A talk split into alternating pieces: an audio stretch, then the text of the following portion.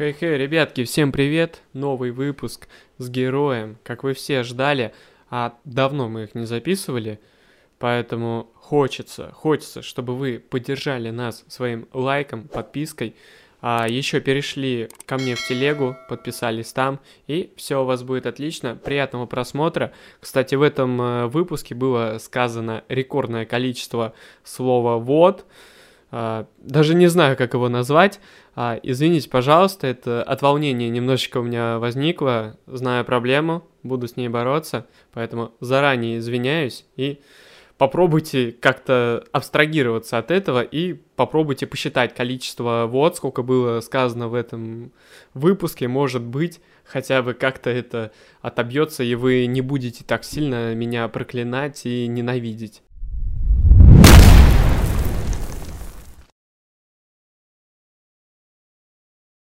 Давно не было у нас гостей, но не позвать под такую топовую вывеску тура, топового героя просто нельзя. Вот, вы прикиньте, в туре РПЛ увидеть три топовых матча. Да, они, конечно, ничего не решают, но все-таки афиша Лока Динамо, Спартак Зенит, Краснодар ЦСКА. Даже если интриги нет, эти матчи всегда-всегда интересны.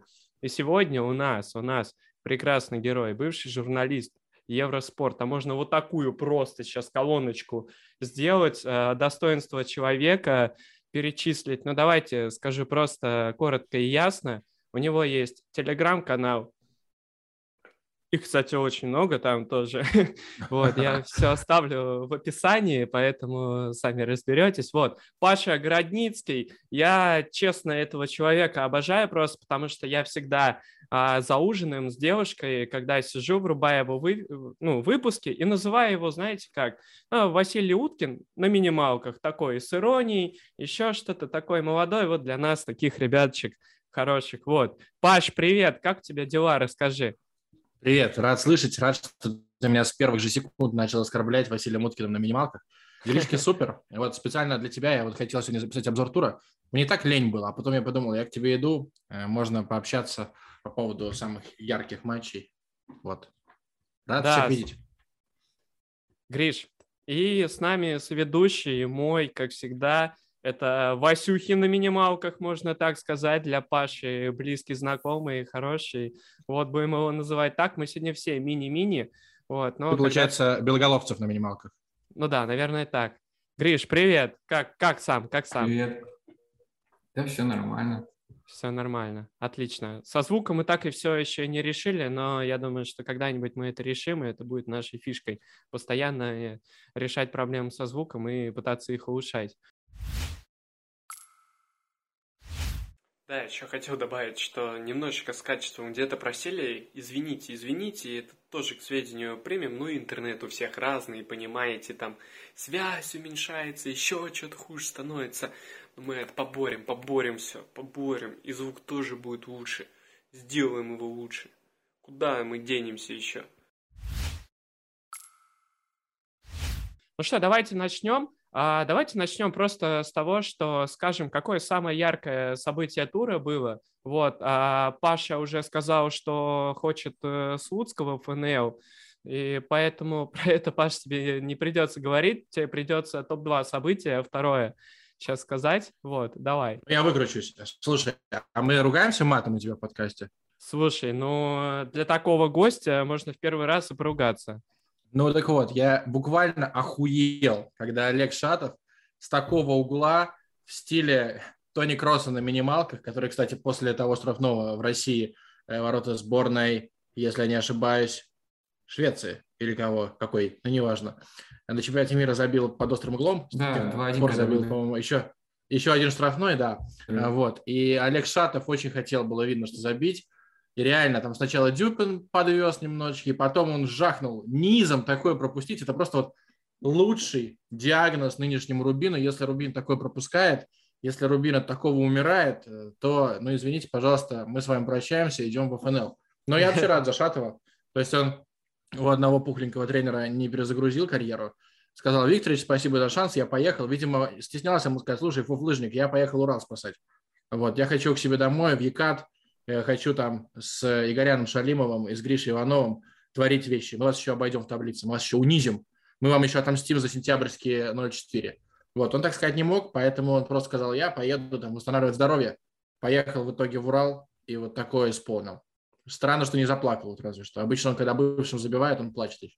Да, мне, конечно, тоже понравилось. Э, а все крутится вокруг реального, ну, реально, вокруг Урала и Рубина, вот. У меня, конечно, еще вспоминается автобус э, Спартака прекрасный, который они припарковали такой красненький на открытии арены против Зенита, вот. Но все равно Слуцкий и Шатов поджигают, и Главное олицетворение 29-го тура РПЛ. Гриш, а для тебя какое самое яркое событие? Помимо того, что вы сейчас обсуждали, наверное, ну, если банально так, наверное, это Лока Динамо, ну, веселый матч получился на самом деле. Нет, ты как э, Васюхи на минималках должен был сейчас как раз-таки сказать что-нибудь про Рубин, сказать, какой Слуцкий прекрасный человек. Может, человек он может и прекрасный, но как тренер в этом сезоне, конечно, не вывозит. Ну, хорошо, это мы все прекрасно и так поняли. Паш, есть что добавить тебе? Ну вот вратарь э, Нижнего по фамилии Гойла, я надеюсь, что я правильно поставил ударение, с ним у меня беда, как вы понимаете, трансферную стоимость в своей котировочке не позволил Сочи победить, вот, там Нижний выстоял. В остальном, ну вот ты говоришь про, э, про матч Спартак-Зенит, мы вроде бы предметно будем обсуждать чуть позже, Поэтому давай дождемся. Вот. Давай не будем дожидаться, дожидаться и начнем сразу со Спартака Зенита, в принципе. Вот. Ну, окей. С самого такого, ну, не сказать, что интересного, но все-таки интересное, потому что мы об этом как бы обсуждать будем, вот, поэтому надо сделать вид, что это интересно и попробовать Э, нам троим как раз-таки попытаться привлечь интерес к этой прекрасной игре. Да, игра была без мотивации, Спартаку сейчас нужен кубок, Зенит уже чемпион. В чем была интрига именно для вас? Вот. А я, честно, зарядил на ставочку на Спартак, думал, что Спартачок э, выиграет, и смотрел игру чисто, знаете, по кайфу на ставочке, чтобы ну, интерес к просмотру себе поднять. Слушай, но у меня всегда, ну, у меня не бывает такого практически. То есть я, знаешь, как, я бы, наверное, даже немножко расстроился, если бы Зенит проиграл, потому что началось бы визжание, такое хрюканье э, про то, что да что у нас за чемпион, его обыгрывает Спартак, Спартак с 10 места, вот у нас чемпион. И так, и так уже после 1-1 пишут мне в комментах в Телеграме, ну вот, сейчас у нас Еврокубков нет, похер, что 10 место, что первое, какая разница. Слушайте, понимаете, вот я Э, возможно, кто-то знает, э, несколько лет занимался настольным хоккеем, у меня там набралось 200 турниров, в том числе турниры по средам э, на Балтийской, в Петербурге. Ты приходишь вечером, играешь с какими-то мужиками, которые после работы пришли тоже поиграть. Это называлось Невская хоккейная лига, лига сокращенно НХЛ. Вот. И после этих если ты выиграл, ты идешь совершенно с другим настроением, если, чем если ты, например, там пятое место занял. То есть даже в таком говне приятно выигрывать. Также и в чемпионате России. Во-первых, премиальные за «Спартак» оговариваются до начала сезона, то есть упускать совсем лавы не хочется. Во-вторых, просто спортивный какой-то интерес, э, спортивный принцип. Так что неприятно было бы проигрывать, тем более, знаешь, вот э, в 2012 году уже такое было, когда «Зенит» стал чемпионом, «Спартак» приехал на Петровский тогда еще, выиграл на последних минутах, и потом долго-долго визжало счастье, что вот им это удалось, вот, херовые чемпионы, мы пробились в Лигу чемпионов, мы вас наказали, мы вам праздник испортили. И как ни странно, вот я тогда не был настолько вовлечен в РПЛ и в целом следил в основном за европейским футболом. Так на РПЛ было. Многие расстроились, в том числе официальные лица на Петровском. Там тот же Миллер просто запарился, как же так. Мы подготовили праздник, а вы Спартаку проиграли. Это ужас.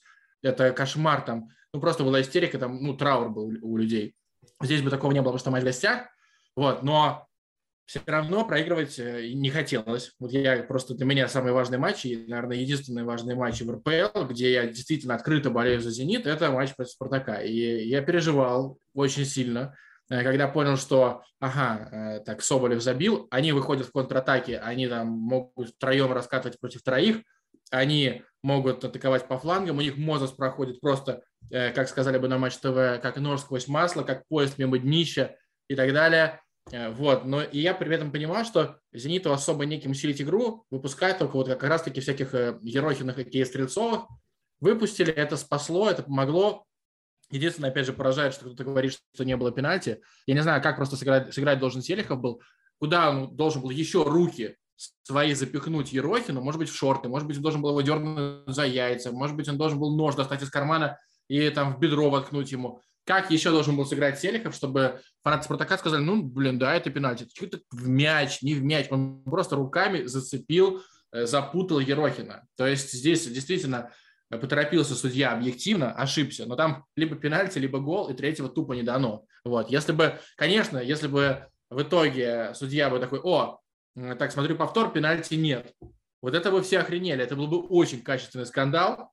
Э, жалко, что не случилось, потому что это бы оживило игру еще сильнее. Так вот мы с вами обсуждаем. Мне кажется, что завтра, и когда ты планируешь выпустить э, этот ролик, всем уже будет наплевать на него немножечко. У нас один минусанулся, пока Спартак, мы, пока Паша говорил про Спартак-Зенит, как Паша сказал, значит, не очень-то хотел, вот, а мы хотели от него тактику послушать, э, тактику какой-то не услышим, а, вот, потому что, что меня удивило, вот, а, а удивило меня, знаешь что, а, удивило, что Спарта, у Спартака начинает появляться, знаешь, а, характер какой-то, несмотря ни на что, вот это вместе сзади отойти, как-то терпеть, вот, э, все-таки такой элемент начинает потихонечку, потихонечку в аноле это прививать. Ну, понятное дело, я думаю, Спартак выходил на эту игру как на последний бой.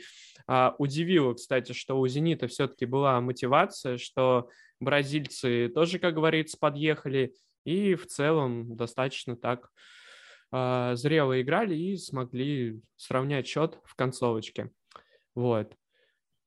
Слушай, ну вот говорят, например, много где опять же видел, типа Ваноли прессал при 1-0, начал защищать 1-0, прямо отча...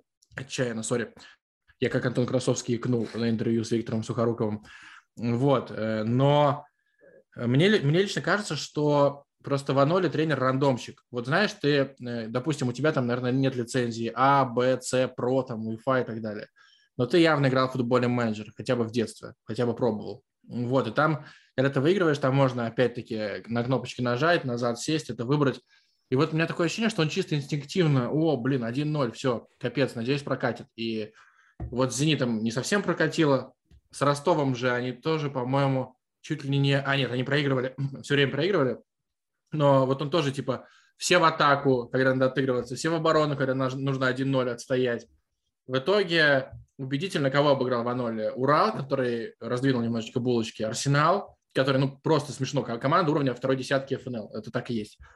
И остальные, ну, вот у него есть победа над Динамо, такая полурандомная. Ну, короче, мне лично кажется, что э, все, все хейтеры Спартака будут счастливы, если Ваноли останется на следующий сезон, потому что этот рандом продолжится. Я как э, в топ-тренеров Ваноли не верю. Э, ну, я просто видел, как в принципе себя ведут на бровке тренеры. И вот я, мне кажется, что такой психологический максимум, который игроки готовы воспринимать, это Доменика Тедеско. Там тоже какие-то взмахи руками. А не вот это, вот, вот это, вот это. Но это просто комично. Я уверен, что они пародируют сами его. Я уверен, что всерьез Ваноли никто не воспринимает. Слушай, мне бы интересно было это, знаешь, соревнование посмотреть. А Слуцкий на своем кресле вот так. Иваноли тоже, только по его... Да он уже так, кстати, не, не шатается. Он, он ходит. Ну, там уже Мне после... кажется, Слуцкий уже давно не шатается. Ну да, да, да. Походу, что-то что-то подкрутил себе все-таки, вот, чтобы уже так не делать. Вот, Гриш, давай а, про тактику ты нам расскажешь, интересные тактические моменты игры. Спартака и Зенит, вот, поделишься с нами? Ну, было интересно вообще, как Ваноли будет защищаться против Зенита. Было очевидно, что владение останется за сердцами, и оборонительный план, на самом деле, Спартака был очень хороший. Они вышли с 5-3-2, соответственно, закрыли центр, успевали смещаться на фланг, чтобы не дать навесить. Соответственно, Зениту тяжело было очень мяч продвигать, а, но при этом и Спартаку самому контратаковать силы очень мало оставалось, то есть с 4 минуты до 44 ни одного удара не было. Спартака, а, то есть кроме там в конце тайма заблокированных ударов ничего не создали. Конечно, оборонительный план хороший, но когда не хватает сил на атаку, не хватает идей впереди, это все равно получается однобоко.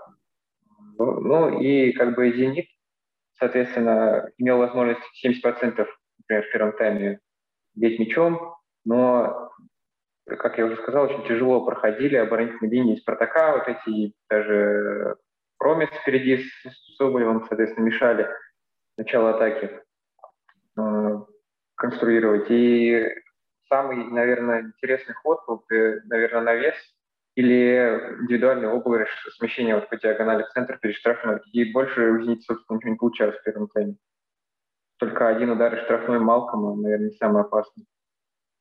Ну, а у «Зенита» есть позиционочка. Это про проблемы в последних играх. Э, в основном э, все голы, которые забиты, вот, при любимой схеме 4-4-2, быстрый переход из обороны в атаку, вот, отбор, и все на скорости, все вот так. Вот, в основном за счет этого «Зенит» дожимает игры, выигрывает. Вот. А, Паш, благодаря чему вообще «Зенит», как тебе кажется, не облажался в этой игре, и за счет чего смогли они эту игру вытащить. Ну, такой закон диалектики, кажется, это называется, когда количество переходит в качество, то есть они э, поняли, что, в принципе, похрен с каким счетом проигрывать, 1-0 или 2-0. Это вот, на самом деле, э, это отличало, например, команду праймового адвоката, как ни странно. Они тоже там могли заиграться в атаке, получить второй. Это такое еще было даже, я бы сказал, наследие Петрожелы. Вот здесь сыграли по тому же принципу. Проигрываем 1-0, идем в банк э, схема FIFA 4-2-4. Вот. Ну, это, конечно, я утрирую, но вышел, например, Мостовой, да. Казалось бы, тоже игрок, ну, такой, типа, ротации скорее, правильно сказать. Но насколько же он был заряжен, что-то пытался, как и в первом матче. И в первом матче же тоже, в первом круге, э, когда еще был Ракитский, когда он там забрасывал между линиями, ловил на идиотских идиотски оформленных офсайдных ловушках. Вот. Короче, вышли Ерохин, Мостовой и моментально оживили. Они как будто хотели поиграть, э, как будто они сами задолбались, что там постоянно бразильцы мельчат, комбинируют, что-то придумывают. Наверное, за счет этого и получилось. У меня единственное, что бесит, прям бесит этой весной. Вот у тебя есть Сергей Богданович Симак Клаудини. Ну нахера его ниже ставить? Чтобы спорт написал текст, типа у Клаудиньо новая роль, он полезен, блядь, возле финальной трети. Нахер это нужно? Ну, супер креативный, гениальный по меркам РПЛ в плане э, созидания человек. Вот он приехал, сука, делает праздник в РПЛ, раскрашивает ее. Давайте поставим его в полузащиту. Пусть он, сука, мяч отбирает. Пусть он там в подкатах прыгает и борется за этот мяч несчастный. Что, вот, по-моему, один мяч забил за весну или два, ну как-то очень мало на фоне себя же ось осеннего. То есть просто сознательно, типа травма была, по-моему, у кого? У Вендела, вот он сначала был вроде бы вместо Вендела, потом Вендел поправился, извините, Юрий Альберто приехал, давайте снова будет отрабатывать Клаудинью в полузащите. Я просто в шоке, это вообще такой бред. Как убили, угробили в Питере талант Джулиана, так и сейчас я представляю, как бесится Клаудинью, что ему там дали за все время 15 минут поиграть в нападении. Это знаешь, э, Зенит всегда хотел найти десятку, как mm-hmm. Жулиана, вот. А вроде бы нашли хорошую десятку как раз-таки по позиции, и в итоге эту десятку все равно не надо как Просто ставить. бред. Да, да, да. Гриш, объясни, зачем вообще Клаудиньо в центре поля использует, вот, и что это дает? А вообще, это все пошло из второго тайма с Бетисом домашнего матча, когда в первом тайме «Зенит» ну, после первого тайма 2-3 проигрывал, Соответственно, Симак выпустил мега там какую-то смелую формацию, там три нападающих, и Клаудини переместил в центр поля, и то Клаудини шел вперед, по сути, один Вендел оставался сзади. И, видимо, чем-то эта идея ему понравилась, он оставил Клаудини в центре. Единственное, может быть, объяснение – это то, что он очень сильно верит в пару э, Альберта и Э, Сергеева, потому что, ну, Малком он, соответственно, двигать никуда не будет. Малком как бы основной игрок, один из лучших. И ему нравится, может быть, взаимодействие Алберта и Сергеева, их там подвижность, то, что они могут перемещаться гибко, могут позиции меняться спокойно. Может быть, из-за этого он решил пожертвовать Клаудиню и переместил в центр поля. Ну, единственное объяснение, которое я, наверное, могу найти. Плюс мы не знаем то, что там внутри тренерского штаба какие-то мысли, что они Э, на конкретный матч думали о конкретном сопернике. Но, наверное, единственное объяснение вот то, что пара Сергея Фалберта очень нравится Тимаку. Потому что вот я смотрел э, игры в Бразилии, в Грузии, когда он только приехал, и там он играл десятку. Ну, в 4-4-2, под нападающим, ну, в принципе, это, наверное, его любимая роль.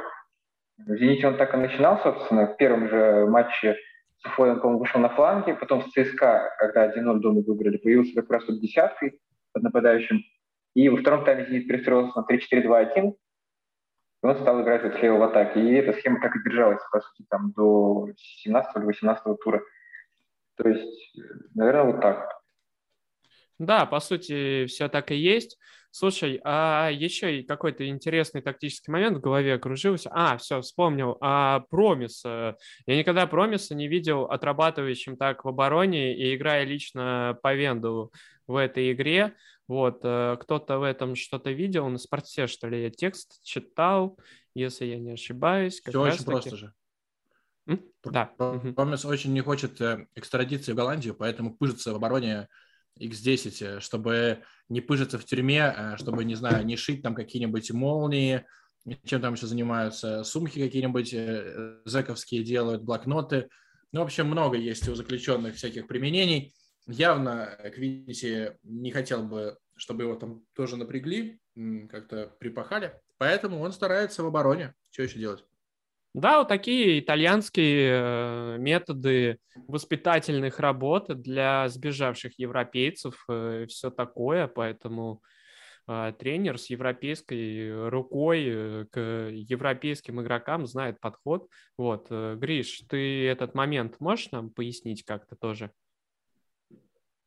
Ну вот э, такой план был, Соболев выше промис под ним играет, в атаке там Соболев борется, пытается навязать борьбу, а Промис борется за подбор. А в обороне, соответственно, Соболев больше на центральных защитников выдвигался, а Промис по Венделу или по другому опорнику, если мяч на другой фланг уходил. Ну, видимо, для Ван очень важно, чтобы все в атаке по защите отрабатывали. И поэтому Промису, соответственно, придется смириться, наверное, и во многих матчах без мяча много отрабатывать. Да, вот так вот мы объяснили промиса, все эти тактические штучки, которые есть. Ну и теперь самое интересное – это что делать с Зюбой и где ему искать мотивацию вообще.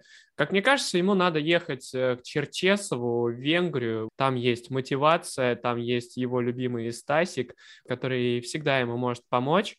А, Паш, что нужно делать с Зюбой, где ему искать мотивацию? И, может быть, какой-нибудь маленький инсайт у тебя есть, где он окажется в итоге дальше? Ну, на данный момент мы записываемся вот вечером в понедельник, 16 мая. И я так понимаю, что ближе всего Дзюба реально к турецкой суперлиге, Фенербахче, Фенербахче, да, правильное ударение, вот. Э, я, насколько понимаю, действительно рассматривает его. То есть э, Цервена он, правда, послал. Вообще ему показался унизительный вариант, что он как бы остается в «Зените». Ну вот вариант, э, сценарий Саши Киржакова. Мы тебя оставляем, но ты нам как бы не нужен. Но и посылать тебя мы не можем. Следовательно, будь так любезен, пиздуй в аренду. Как вот Киржаков поехал в Цюрих, так и Дзюба мог поехать в Цервеную звезду, но он решил нахер мне Цервеная звезда, если есть нормальная турецкая лига, где жесткие фанаты, где нормальные зарплаты, где адекватные налоги, где еще страна такая довольно приятная в плане климата, вообще уже очень популярная среди э, жителей России в последние, так скажем, три месяца. Короче, я думаю, что Турчага э, поедет зарабатывать крайне лаве, как говорит Евгений Савин. А, Гриш, слушай, а ФНЛ или Нижний Новгород, куда Дюбе податься в итоге, вот, что ты думаешь на этот счет? Ну, ФНЛ пока еще рано, я думаю, он еще не так плох. Ну, опять же, да, я думаю, в Турции будет, будет интересно на него посмотреть вообще. И даже если он в Еврокубках, например, поиграет, тоже было бы интересно. Вообще сейчас в Еврокубках за любым российским игроком, наверное, будет очень интересно следить, что там за Головиным, что за Мирончуком, возможно, талант куда-то попадет. Думаю, да, что либо Турция, либо какая-то аренда в РПЛ, но там надо смотреть индивидуально, не знаю, какие варианты вообще есть. Да, в принципе, время покажет, мы все сами вместе скоро с вами узнаем, вот, поэтому, что уж говорить, время оп-оп, чик, все расставляет на свои места всегда. Ну а мы на такой прекрасной дзюбинской, дзюбинистской, э, дзюбиньо, вот, можно его так называть, э, ноте перейдем к локомотиву с Динамо. А, я болельщик Локомотива, Паш, если что. Можешь троллить, можешь задавать свои вопросы, еще что-то. А какие у тебя были мысли по этой игре? Что можешь сказать? Какие-то интересные моменты подметить? Вот так. В целом, по эмоциям. Давай разложим. Я думал, что «Динамо» должно забирать вообще по-любому три очка, потому что «Локомотив» нынешний – это вот то же самое. Как бы Э, жизнь учит, конечно, что хорошей команде тренер особо не нужен. Уже в мадридском Реале замены в полуфинале Лиги Чемпионов делают сами футболисты. Но э, «Динамо» нынешняя – это реально тренерская команда с хорошими игроками. Просто у них какая-то дизмораль э, вот происходит регулярно. Это просто их проклятие. Вот в чемпионате они же засрались, абсолютно засыпались прямо. И абсолютно дебильно. Они могли в целом в первом тайме придушить ЦСКА. Они по-дебильному проиграли Уралу из Антона Шунина как они наполучали от крыльев. Ну, это все было кошмарно, катастрофически. Вот, но они должны были обыгрывать локомотив, я считаю. И они вывели 3-1. И если бы Лесовой, кажется, там похоронил совсем э, Лока, стало бы 4-1, если не ошибаюсь. Могу ошибаться, может быть, это был не Лесовой. Кстати, была же дискуссия. Вот, Зенит взял Мостового, не Лесового. Где сейчас Мостовой, где сейчас Лесовой, согласитесь. Но э, вот он не попал, точно помню, бил дальний, просто не помню, при каком счете. Но факт, что мог там, может быть, в другом эпизоде счет стать 4-1, 4-1 уже не, не отыгрался бы никогда в жизни Локомотив, а так просто Кухта там пропихнул Керк, э, качественный футболист, я считаю, крутой. Ну, вообще, если бы не э, тот факт, что у Локомотива нет тренера вообще на протяжении всего сезона практически, э, вот, то мы бы восхищались Керком, я думаю, что не меньше, чем Изидором, Э, и не меньше, чем какие-нибудь Юзыджи. Керк э, классный для РПЛ, Изидор классный для РПЛ, Кухта отличный тоже нападающий. Но это я сразу говорил еще, пока он не пришел. Это именно такой ебака, как погребняк Паша, он локтями ебашит. Вот. А, Технезян. Э, Технезян второй тур подряд в символической сборной. По-моему, у него ассист с углового, если не ошибаюсь. Он там прям упал, радовался, праздновал. Ну, прям вообще ликовал. Так что Тикнезиан тоже постепенно начинает из 5 миллионов евро, где-то уже, наверное, 1750 он отработал, тоже молодец. А Динамо, ну, очередная, очередная медаль за безволие, несмотря на шикарный гол Захаряна, несмотря на то, что они там вели, и они, наверное, больше моментов, в принципе, создали. Вот именно еще в первом тайме они прям доминировали, в моем понимании. Вот, но как это происходит, я не знаю. Они тоже, наверное, думают о кубке. Вот Э, Спартак упустил, Динамо упустила все, потому что они уже все. Надо брать кубок. Слушай, а мне локомотив, э, вот опять, да, касаемо тренерской руки, ты правильно все подметил, тренера нету, это все плохо, полная дезорганизация из-за этого. Стартовый план странный был, когда у тебя два нападающих сидят как бы на скамейке запасных, и в первом тайме это явно видно, что не хватает просто нападающего команде, чтобы а, как-то там с, э, в штрафной играть и пропихивать этот мяч, вот, потому что ты выпускаешь Мирончука с Жемалединовым, пытаешься их использовать в роли десяток обоих, но Миранчук вообще выпал с этой игры, а Жемалединову как-то было тяжеловато. Там какой-то инвертированный э, инвертированная какая-то девятка, то еще кто-то был. Ну а Динамо... Ты запариваешься, это же реально, это как примерно Э, в стихах какого-нибудь блока искать э, глубинный смысл. Примерно так же ты вот а, пытаешься... А, там же тренера нет, и я забыл, поэтому что-то зря я, да, я, думаю, что просто... Э, я тебе серьезно, я тебе, я уверяю тебя, в половине минимум клубов РПЛ, и это, кстати, вот недавно сказал даже Алексей Еременко в интервью «Спортэкспрессу» про Юргена Ребера. Вот как раз-таки тренер немецкой школы Стацегертер занимал третье место в Бундеслиге. Фишки на доске вот фамилии, номера, выходим, играем, как получится, с листа. Вот такое до сих пор в половине клубов РПЛ. Арсенал, что не так играет. Рубин, что не так играет. Локомотив. До этого Шалимов в Урале пытался что-то в обороне придумать, в атаке то же самое. Короче, ну, я согласен с тобой. И еще меня, вот как к болельщику Локомотива у меня к тебе вопрос. Смотри, у Локомотива курс на омоложение. Ну, перспективы Гильермо всем давно известны. Ему 37 лет в этом году, я не знаю когда, но 85. Вопрос такой. Если у вас есть Худяков, который, ну, возможно, похуже, чуть-чуть менее опытный, но он в целом соответствует уже сейчас уровню РПЛ, И он, если ошибается, то это такие типа ошибки, они именно из-за возраста, отсутствия опыта. И вот вы выпускаете Гильермо. Что дает Гильермо сейчас Локомотиву? Просто что? По-моему, он дает э, какой-то бонус соперникам. Это либо удаление, либо какая-то идиотская игра на выходе, либо странная игра ногами. Ну, в моем понимании, Гильермо уже жмур. И зачем ему новый контракт, тоже вопрос. Слушай, но если его с Худяковым сравнить, у Худякова есть ярко выраженный один косяк. Он очень плохо на выходах играет, и в отличие от него Гилерми в последних играх как-то более-менее в этом аспекте как раз-таки помогал Локомотиву, потому что у локомотивской линии обороны есть проблемы с передачами за спину, с длинными забросами, и когда начал уходить Гилерми, вроде как он стал лучше выходить и перехватывать эти мячи. Честно, я тоже бы хотел бы, наверное, видеть Худякова все-таки, но с точки зрения какой-то ментальной болельческой связи люди хотят, вот, чтобы был Маринат Гилерми до самых там 45, до 40 лет, как Акинфеев ЦСКА, э, старичок, главный, всегда находился в команде. Как-то так, наверное. Ну, слушай, но Худяков это тоже прикольно. Просто сейчас у Локомотива никаких задач объективно нет. Как раз фанаты Локомотива любят мне писать, ну, нам какая разница, шестое место или четвертое? Нам, в принципе, похрен. Вот. Так же здесь. Ну, если вам похрен, но выпускайте игра на выходах, я тебе могу сказать, что это в, если это не какой-то гиперталант, в 90% случаев это реально опыт. Ну, то есть э, смелость какая-то, дерзость, вера в себя. Ну, ты же, вот Гиля приехал, он же долго лечился, там не сразу начал играть, далеко лет, не сразу да, начал конечно. играть. Угу. В смысле?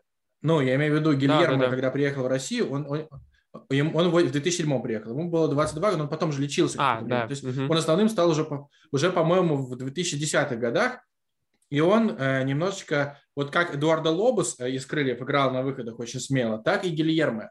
Э, в основном я имею в виду при стандартах. Ну и потом как-то ты уже знаешь, э, нападающие смирились, что он такой агрессивный, что он дерзкий, и тоже начали побаиваться, и когда они выскакивают один на один. Это с опытом нарабатывается, это там тренировки, это как раз-таки твое взросление. Если Худяков будет сидеть на лавке и думать, ёпты, у меня же кошмар, я на выходах плохо играю, он не будет лучше играть на выходах. Ну, здесь я с тобой согласен. А, Гриш, давай с точки зрения э, вот анализа всех этих аспектов, э, ты как раз-таки скажешь, возможно, почему тренерский штаб Локомотива, который все-таки типа есть, а, выпускает Гилерми, а не Ходякова в большинстве матчей. Возможно, они просто по простому пути пошли, опять же, выпускают опытного Гильермо, как уже все сказали. Худяков мне на самом деле нравится. Для своего возраста он реально хорошо играет на самом деле. И есть много случаев, когда молодые вратари дебютировали намного хуже. Как ты сказал, да, игра на выходе пока что у него не лучшим образом, наверное, что и на угловых, что на каких-то длинных передачах от соперника за спину. Но опять же, да, я согласен полностью, что это все с опытом нарабатывается, потому что он даже, по сути, дебютировал в сентябре, по-моему, с Химками, и это его только первый сезон, даже полного сезона, по сути, нет.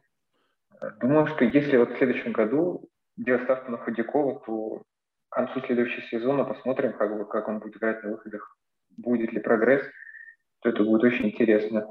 Ну, по поводу Гильермо, опять же, да, э, наверное, он даст как бы больше возможностей, например, э, если у тебя крайний защитник э, ну, высоко в атаке остался, забрасывает зону, он там выйдет, страхует, конечно, да, но э, игра ногами оставляет желать лучшего, что ну, Смолову просто подарил, собственно, гол.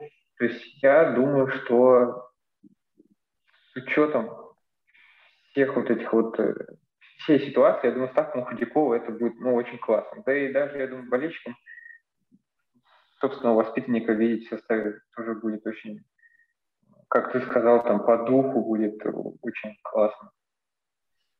Да, по духу классно, по духу все очень хорошо. Хочется, чтобы там молодых-молодых еще было больше. У, Донхи... у Донкихода российского футбола, в принципе, это мечта сбылась-то, оказывается, все. Или там как можно посмотреть или не сбылась? Я, кстати, так и не понял. Паш, ты не знаешь, сбылась его мечта вот с 11 воспитанниками?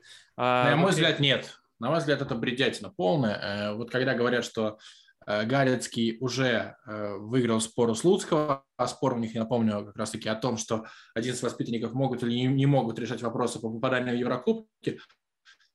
Во-первых, нет Еврокубков, как бы извините. Во-вторых, случайно на последние сколько-то минут в матче с ЦСКА получилось так, что да, 11 воспитанников – это, знаете, для кого, в первую очередь, почему, вернее, это для Слуцкого унижения? Потому что у него остались качественные игроки, а тут просто щенки из Академии.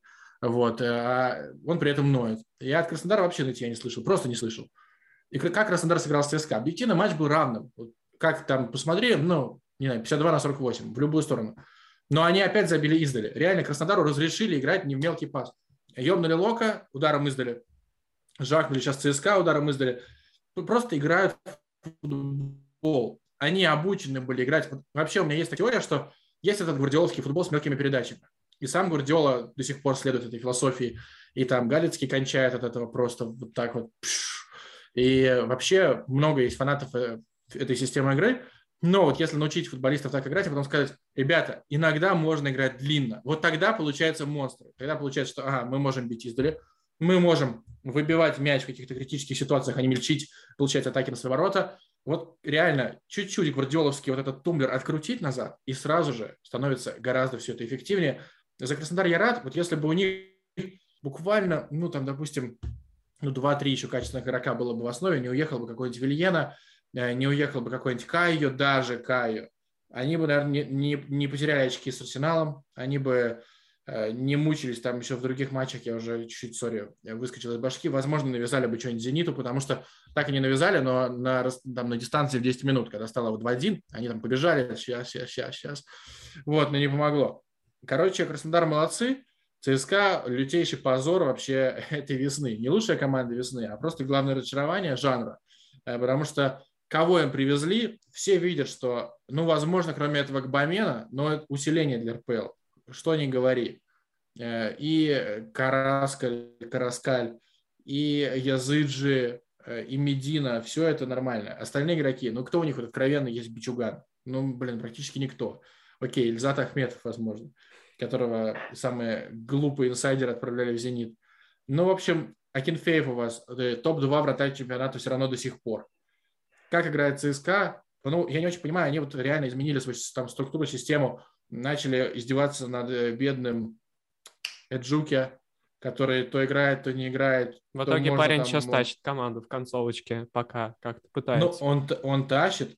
Ну, как пытается? Ну, посмотри, вот э, ЦСКА обыграл 6-1 Рубин. Сколько побед у ЦСКА с тех пор? Ты скажешь 20 марта? Одна на, на Динамо когда там, да, они создавали, тот же Иджуки забил, но в целом атака ЦСКА – это даже не 30% от ее потенциала. Я думаю, что ЦСКА необходимо Олег Георгиевич Кононов, который недавно появился на матче Локомотив Динамо. Кстати, это не бред, это не чушь. Э, Олег Георгиевич Кононов, если просто дать ему хорошего помощника, я смотрел недавно его поздний Краснодар, не тот, который посыпался окончательно, когда его вышвырнули и поставили, э, кого там поставили, типа Шалимова кого-то поставили, по-моему. Шалимова, по-моему. Да, Ша... Да, Шалимова и поставили. Вот не, не тот, который посыпался, а который был перед ним. Очень классно. Очень зрелищно. Очень смело. Не знаю, почему реально Кононов мог бы именно в плане тактики этому ЦСКА помочь, потому что э, вот говорим мы, да, у Локомотива нет тренера, да, там у Спартака рандомщик, у ЦСКА тренеров вроде бы сразу два, но что-то не срабатывают их идеи как-то абсолютно. Я очень сильно удивлюсь, если их оставят. После такого убогого финиша. Да, здесь вообще капец. Э, Березутский продолжает издеваться над позициями игроков, постоянно что-то придумывать, там, э, мусолить туда-сюда, влево, вправо. Давай Щенникова третьим центральным, давай Фернандеса третьим центральным, и твою зону там просто в первом тайме возят, где играет Ушаков с Фернандешем постоянно, там Ионов смещается, Сперсян насыщает зону.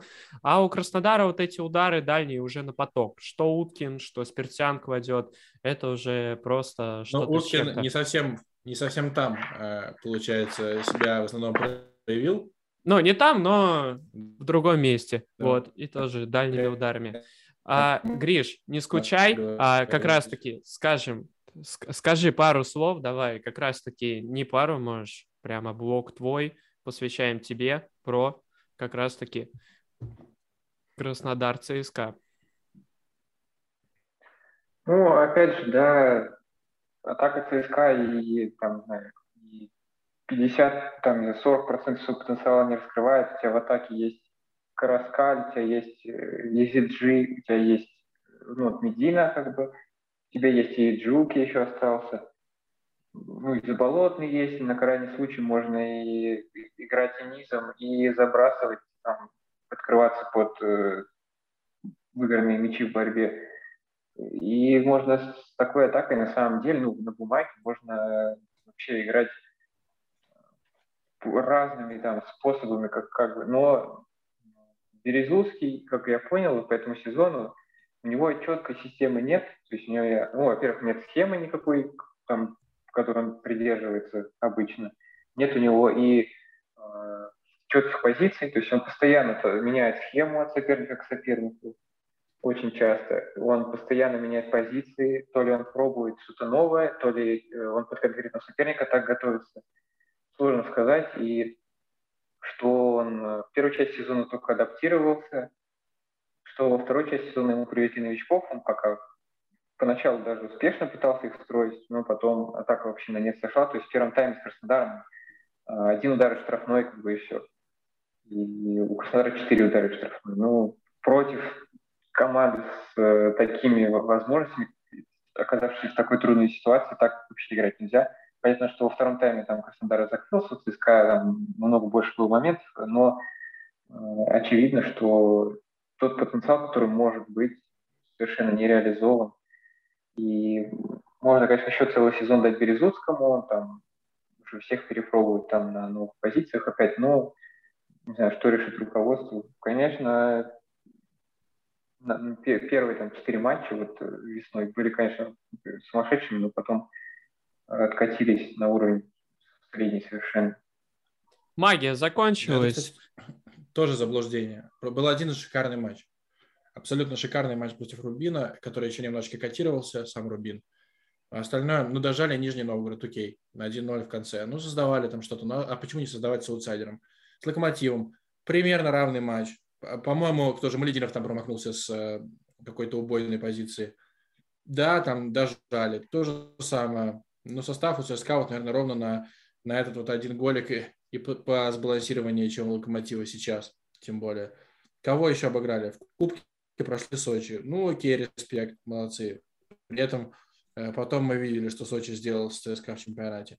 То есть, да, была такая серия, вот эти, получается, четыре матча, но по четырем матчам на таком отрезке судить вообще смешно, тем более с такими соперниками. Как мы увидели, э, сильных соперников среди оппонентов ЦСКА было ровно нуль. Отвечай. Давай. Ну, не, я не говорю, что там первые четыре матча они сыграли гениально. Ну, явно, что в первых четырех матчах уровень мне кажется, был неплохой для начала, но потом, как я говорю, говорю откатились к среднему. Ну, как бы Спартак обыграли, был неплохой матч в целом. Ну, мне, как мне показалось, матч Сочи хороший. Вот, да, согласен. Там раз э, матч был. И ну, нижний, да, там, нижний пришлось там скрывать оборонительный блок, ЦСКА с этим явно проблемы. То Но, есть э, я не говорю, что там там а... стандарты зарешали, и во многих матчах просто стандартами додавливали, но это же не скажешь, что это хорошая игра именно. Не, ну с Спартаком была прям ну, хорошая, я согласен. Мне, мне, как мне просто казалось, на том этапе получается неплохо, но потом оказалось, что стало еще хуже. Вот, вот как-то так. То есть я вот не понимаю только вот этой темы, которые говорят некоторые болельщики ЦСКА и э, тренерский штаб ЦСКА заявляет, что какие-то проблемы с физикой, что там сейчас какой-то у них физиотерапевт ушел, и игроки стали больше травм получать, из-за того, что там просаживается по физике, еще что-то, вот, ну, как бы и скамеечка есть, и еще что-то есть, и как бы, ну, этот аспект э, можно решать спокойненько. В принципе, блин, э, скажи мне, кто еще в этом э, весной, что Краснодар будет выше ЦСКА, я посмеялся, а так Краснодар э, не смеется, и как бы четвертое место, и это очень неплохо, может быть, э, для них, вот, если в итоге они займут это место. А, Паш, что ты вот думаешь, как раз-таки, если взять в совокупности по Краснодару, э, в этом чемпионате именно на дистанции? Ну а чего, они э, получили, как и Ростов, кстати, они получили возможность играть в кайф. А они обучены, что тут спорить-то? Я всегда говорю, что у Краснодара нормально все с техникой, нормально там все с универсальностью. Все игроки выпущенные, которые доучились, они ну, качественные, даже ну, минимум там для ФНЛ подойдут. То есть там, если ты окончишь школу Краснодара, считай, что ты футболистом стал уже, скорее всего. Э, то есть ты там не пойдешь на завод работать и в ПФЛ играть не будешь, в ФНЛ-2. Вот. Но сейчас у Краснодара исчезла ответственность за результат. Можно было просто, видимо, им сказали, играйте, пацаны, как получится. Построже в обороне, не, не бойтесь выбивать, верите в свой удар, лупите, и вот мы видим результат. Да, было несколько невразумительных матчей. Вот с крыльями, с крыльями, например, э, там Сафонов подпривез капельку, ну, там, Зенитом тоже э, не фартануло им. Э, Арсенал надо было обыгрывать, а в остальном они вздернули Лока, вздернули ЦСКА, повезло со Спартаком с тем пенальти. Нормально, как бы не думаю, что это сработает на дистанции в следующем сезоне, хотя мы не видим еще, кто там останется, кто будет. Я думаю, что просто в следующем сезоне все равно поднимется чуть-чуть Спартак, поднимется немножечко Ростов, вот, э, кто там еще? В ЦСКА, я думаю, что можно поверить с таким подбором игроков. А что будет с легионерами Краснодара, никто вообще не знает. Там с кем-то расторгли, с кем-то приостановили. Скорее всего, все аут. Он там, у меня был выпуск, Андрей Панков говорил, что Спайч вернется, а он расторг одним из первых. В общем, Краснодару будет тяжело, но весело. вот так скажу. Так что будем следить. Мне кажется, что ну, просто Краснодару, да, вот все говорили, когда он там в Лигу чемпионов пробивался, когда он 6-11 Спартака получал, говорили, вот представьте, там клубу еще 15 лет нету, а он уже настолько, настолько многого добился. И вот э, круто, что сейчас будут играть свои, обкатаются в премьер-лиге, кто-то поймет, да, я этому клубу подхожу, кто-то уйдет в Ахмат в аренду или куда-нибудь там в крылья, куда-то еще. Но, в общем, Краснодар будет э, чуть более плавно подниматься без этих легионеров, и Галицкий, возможно, увидит, что тема с 11 воспитанниками, она не такая утопичная, как его убеждали все эти годы.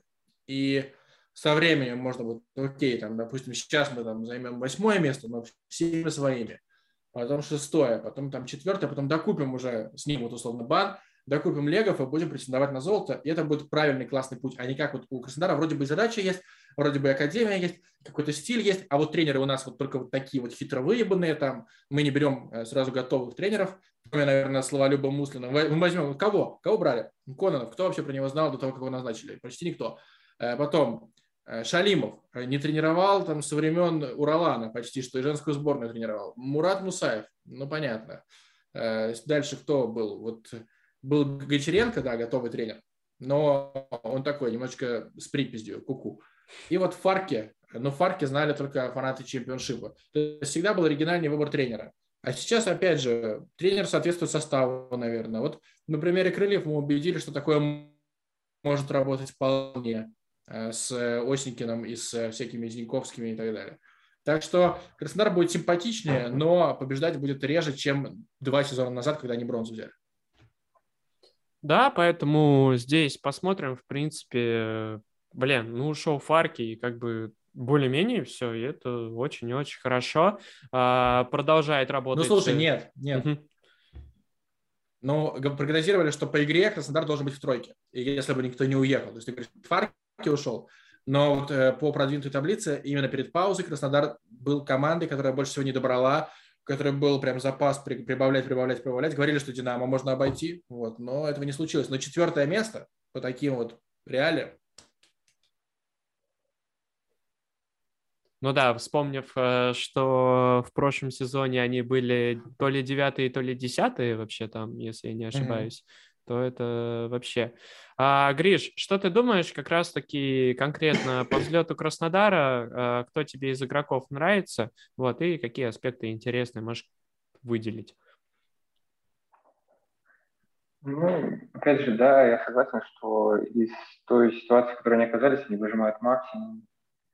Мне, мне, конечно, было бы интересно на Краснодар Спарке посмотреть и вот со всеми легионерами, там и зимой еще Ботхейма купили очень классного нападающего, ну, как из того, что я видел. Но этого, к сожалению, не получилось. Но те возможности, которые сейчас есть, как бы, что, что в обороне, ну, не совсем там провалы какие-то дикие постоянно вообще нет. И, и в атаке Краснодар в этом матче цепляется. Даже если моментов не так много, то и забивает постоянно. И что, что нравится, то что Краснодар, в принципе, может и так атаку начать, и через пас, в принципе, как они уже, в принципе, привыкли, и, в принципе, забросить просто, ну, как бы гибкость своеобразная в том составе, который есть. Черников, э, на самом деле, э, так э, не снизил, как бы, возможности у него очень хорошие, мне кажется, и что тогда осенью он неплохо играл, что сейчас, в принципе, когда у тебя партнеры по полузащите уже не такие, как были раньше, но он все равно, в принципе, неплохо атаки начинает, и в обороне пытается страховать.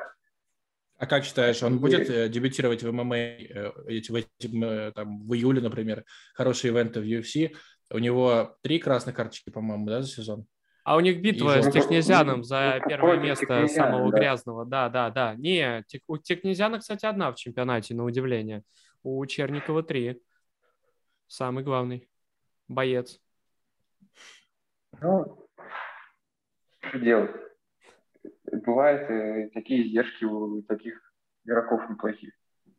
Да, я бы вообще бы честно устроил бы им бой бы где-нибудь на промоушене, там, а, на хардкоре. Это было бы интересно, кстати.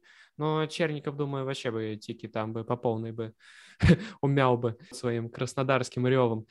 А, ребят, спасибо вам большое за выпуск, мы его записали. А, скажу послесловие такое небольшое. А, если вы не знаете, в принципе, чем вам заняться, вы можете пойти в Академию Краснодара, научиться бить штрафные, научиться бить дальние удары и уходите в медиафутбол, бейте там в Тудроте где-нибудь, в Амкале, прекрасно удары кладите. Специальная крутая школа у вас будет, там, в принципе, знают, как э, это все делать, методы есть, поэтому идите вперед и только вперед. Паш, спасибо, кстати, тебе, что согласился. Да не за что. Давай, рад был видеть. Рад был пообщаться, обсудить нашу любимую РПЛ. Да, куда без нее. Спасибо всем, кто посмотрел этот выпуск. Вы реально красавцы, выдержали это испытание моим любимым. Вот, я заразил гостей всех. А, поэтому не делайте никогда так, не произносите эти слова. А, правильно говорят люди, что не надо, забудьте это слово, выкиньте просто из головы и не говорите его никогда. Ну и подпишитесь, пожалуйста, если вы меня любите, уважаете и поставьте лайк под это видео и напишите коммент, что понравилось, не понравилось, давайте обсудим, я комменты все читаю и, конечно же, спокойной ночи или хорошего дня вам.